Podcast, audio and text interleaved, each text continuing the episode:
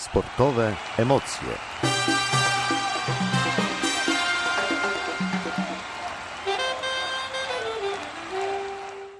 Igrzyska, igrzyska i po igrzyskach. A na antenie Radia Widok wita Państwa po raz pierwszy Michał Malinowski.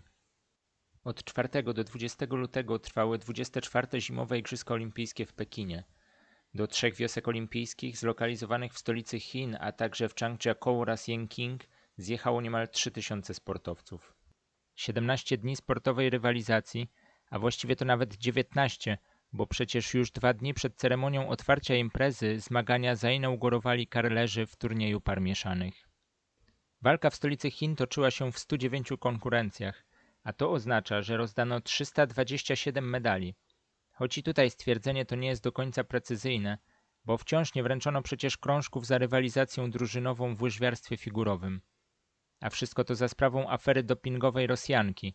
Wróć, powinienem przecież użyć sformułowania zawodniczki reprezentującej rosyjski komitet olimpijski, Kamili, czy jak kto woli Kamiły Walijewej. Jakby ktoś zapomniał, dlaczego Rosja nie występowała w Chinach jako Rosja, to właśnie nam to niezbyt subtelnie przypomniano. Co zapamiętamy z tych igrzysk? Wypada chyba zacząć od faktu, że choć jest kilka miast, które gościły sportowców rywalizujących w najważniejszej imprezie czterolecia więcej niż raz, to Pekin został pierwszym miastem, które gościło zarówno letnie, jak i zimowe Igrzyska Olimpijskie. Wszyscy też na pewno zapamiętają, pytanie na jak długo, zawirowania związane z COVID-19.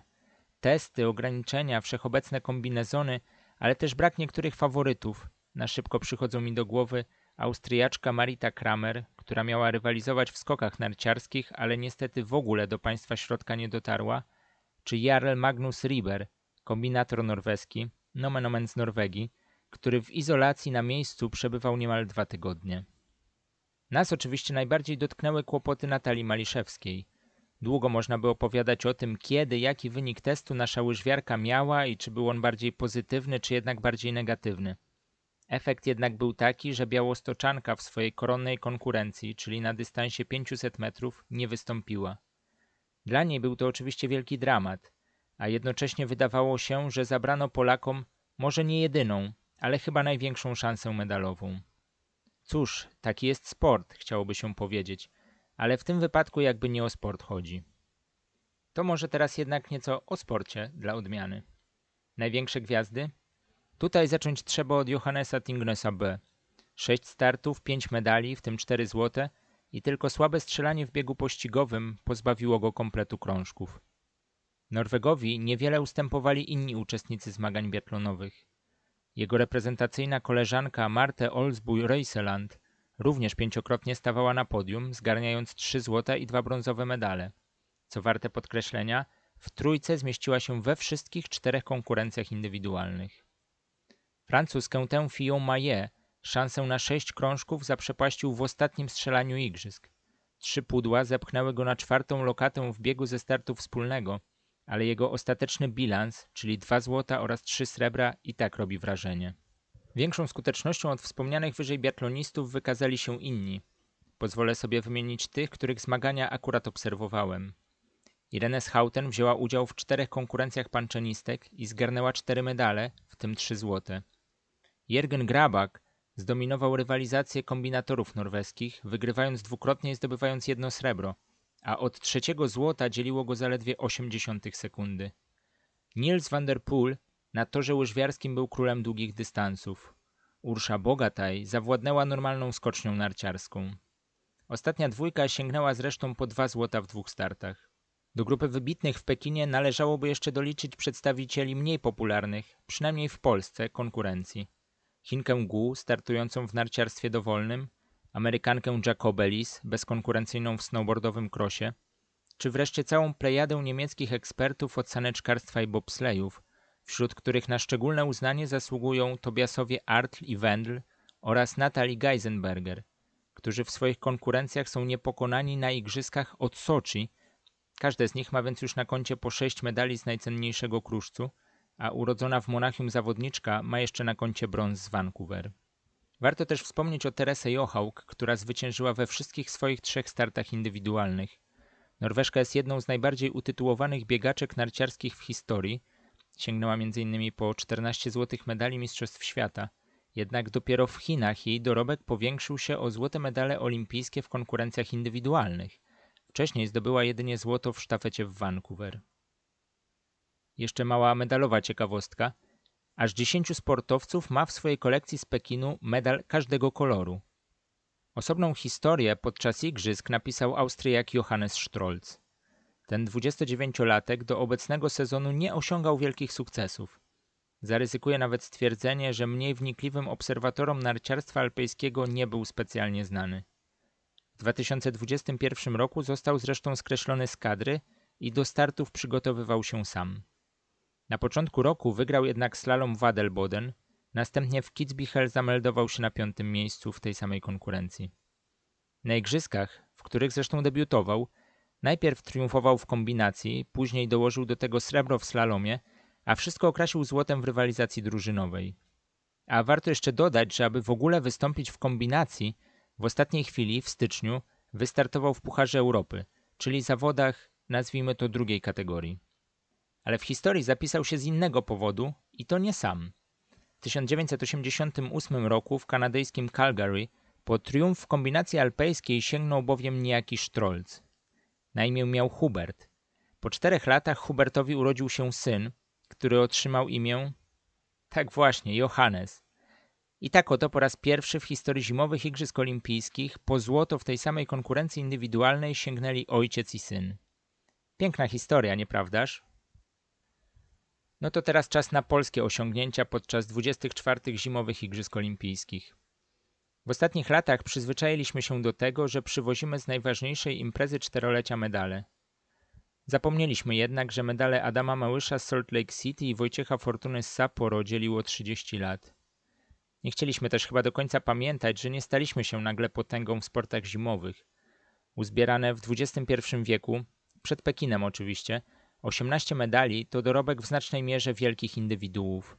Justyny Kowalczyk, która zdobyła pięć krążków, oraz skoczków, ale nawet tutaj mamy tylko dwóch medalistów, czyli Adama Małysza i Kamila Stocha, plus oczywiście drużynę z Pjongczangu, którzy łącznie zdobyli 8 medali.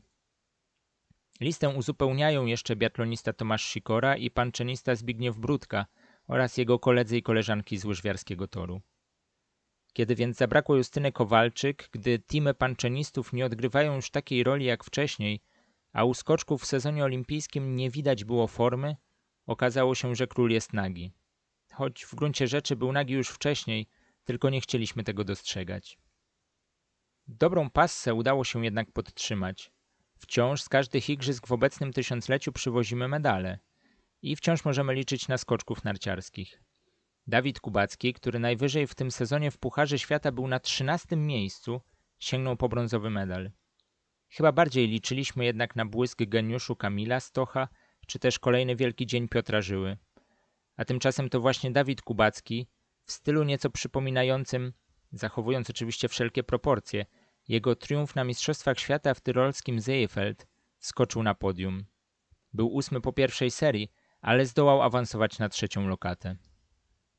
Choć na igrzyska jedzie się walczyć o medale i w gruncie rzeczy tylko one mają wartość, to jednak wynikowo najlepszymi polskimi reprezentantami byli bez wątpienia Kamil Stoch, szósty i czwarty indywidualnie oraz szósty z kolegami w drużynie i Piotr Michalski, piąty na 500 i czwarty na 1000 metrów.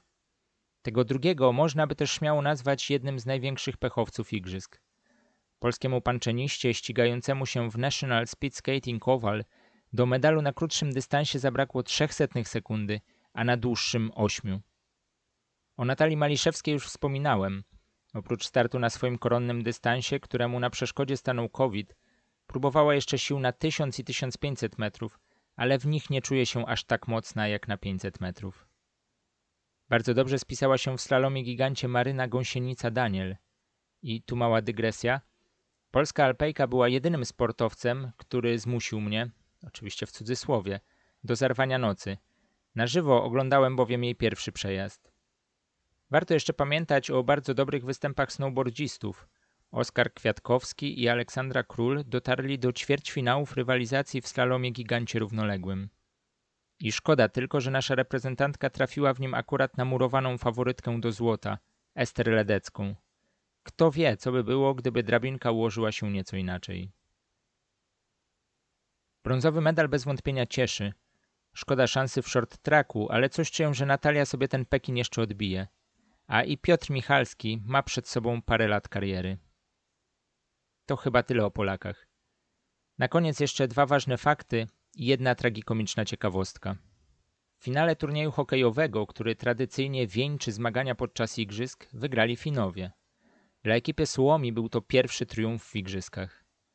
16 złotych medali w Chinach zdobyli Norwegowie. Żadnej reprezentacji wcześniej nie udało się dokonać takiej sztuki. Narciarski bieg mężczyzn na 50 km został rozegrany na dystansie 28 km. Ponieważ nie wszystkie opinie o tej decyzji nadają się do zacytowania, to musicie Państwo poszukać ich sami. Swoją drogą, czy ktoś wyobraża sobie, że przywoływani przed chwilą Finowie sięgają po złoto w turnieju hokejowym po rozegraniu zaledwie dwóch tercji? Ba, to nawet nie byłyby wówczas tercje, a połowy. No ale takie to właśnie były igrzyska, pełne emocji i znakomitych występów, ale też dziwnych decyzji i osobliwych zdarzeń. Kolejne zimowe igrzyska już za cztery lata. Też historyczne, bo po raz pierwszy w roli gospodarzy wystąpią dwa miasta Mediolan i Cortina d'Ampezzo. Postscriptum. Wnikliwi obserwatorzy zmagań w Pekinie na pewno wyłapali, iż zabrakło w moim zestawieniu jednej dosyć istotnej postaci. Długo biłem się z myślami. Przyznam nawet, że nagrywałem tę audycję jeszcze raz. Ostatecznie postanowiłem, że Aleksander Bolszunow, zdobywca pięciu medali olimpijskich, w tym trzech złotych, pojawi się jednak dopiero na końcu i jedynie z kronikarskiego obowiązku. Choć Rosjanin jest bez wątpienia wybitnym sportowcem, a jego osiągnięcie wzbudza respekt, to jednak jest także oficerem rosyjskiej Gwardii Narodowej.